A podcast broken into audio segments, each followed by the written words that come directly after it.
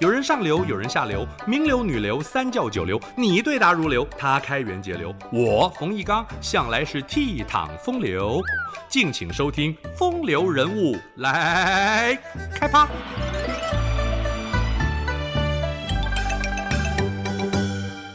明朝的特务组织锦衣卫搜捕人犯、抄家灭族，手段狠绝。但是有一回，锦衣卫凶神恶煞般冲进侵犯家里，竟然忍不住面色凄然，因为这位高官家徒四壁，只安放着皇帝赏赐的蟒袍，简约清廉的让人敬佩。他就是于谦。于谦含冤被杀时，孙太后不吃不喝为他默哀，明史称他忠心义烈。与日月争光。于谦少年时期发奋苦读，志向高远，最敬佩文天祥的气节，作为砥砺自己的榜样。明成祖崩逝后，继位的明仁宗不到一年又病死，传位宣宗。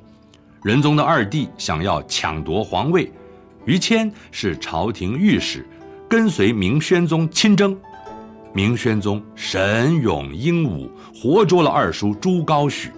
于谦代表朝廷训斥朱高煦，义正辞严，声色俱厉。朱高煦被骂得愧疚不已，磕头如捣蒜。明宣宗很赏识于谦，派他巡查江西，之后又到河南、山西，每到一处总是轻装快马探访民情，了解兴办的事务，并且平反冤狱。于谦协助百姓屯垦田地、修筑防洪、扶弱济贫，各地百姓把他视为父母官，万民称颂。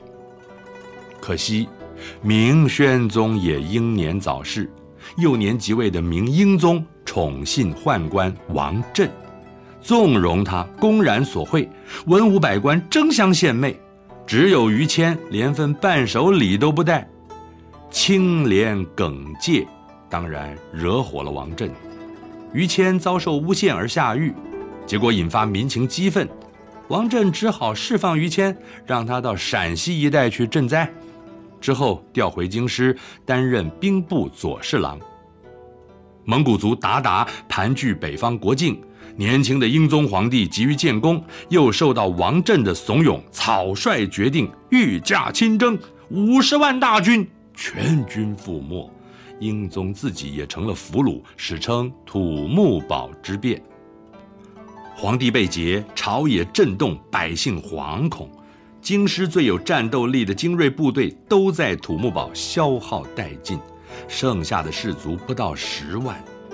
于谦驳斥了迁都南京的谬论，紧急征调各地方部队。以及沿海地区防御倭寇的军队，包括支援后勤的运粮军，前来护卫京师。在各种紧急部署下，人心稍安，行政运作正常。于谦升任为兵部尚书，一肩扛起保卫京师的重责大任。鞑靼军首领也先手握人质，挟持着明英宗大举入侵。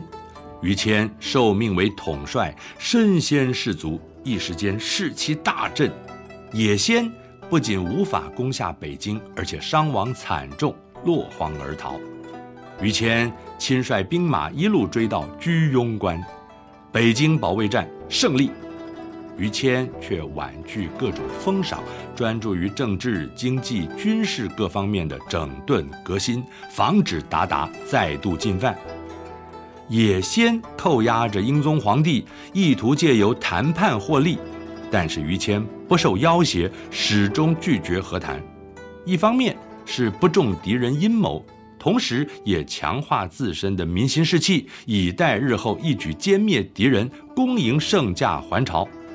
但是于谦的努力却让代理国政的景泰帝心中忐忑。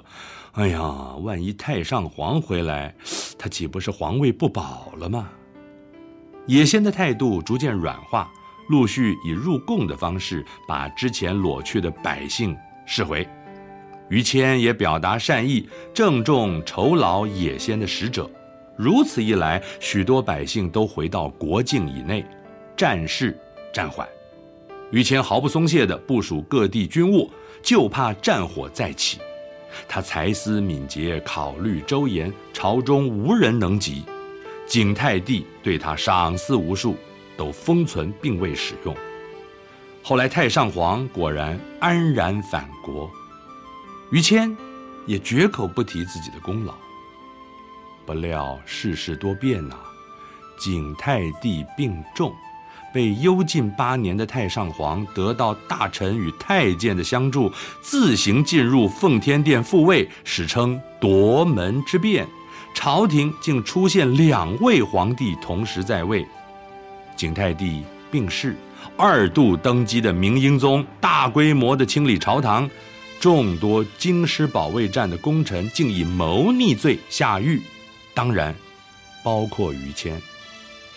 明英宗也承认于谦有功于国家，在危急存亡的关键挺身而出，维护江山社稷，但是一干坚佞认为，不杀于谦，则皇帝的登基复辟师出无名。于谦被行刑当天，天色阴沉，千古奇冤万人哭。立下大功的忠臣于谦，死于政治不正确呀。于谦留下简单一句话：“粉骨碎身浑不怕，要留清白在人间。”功高廉能的硬汉形象写入历史。以上风流人物来开趴，由中华文化永续发展基金会直播。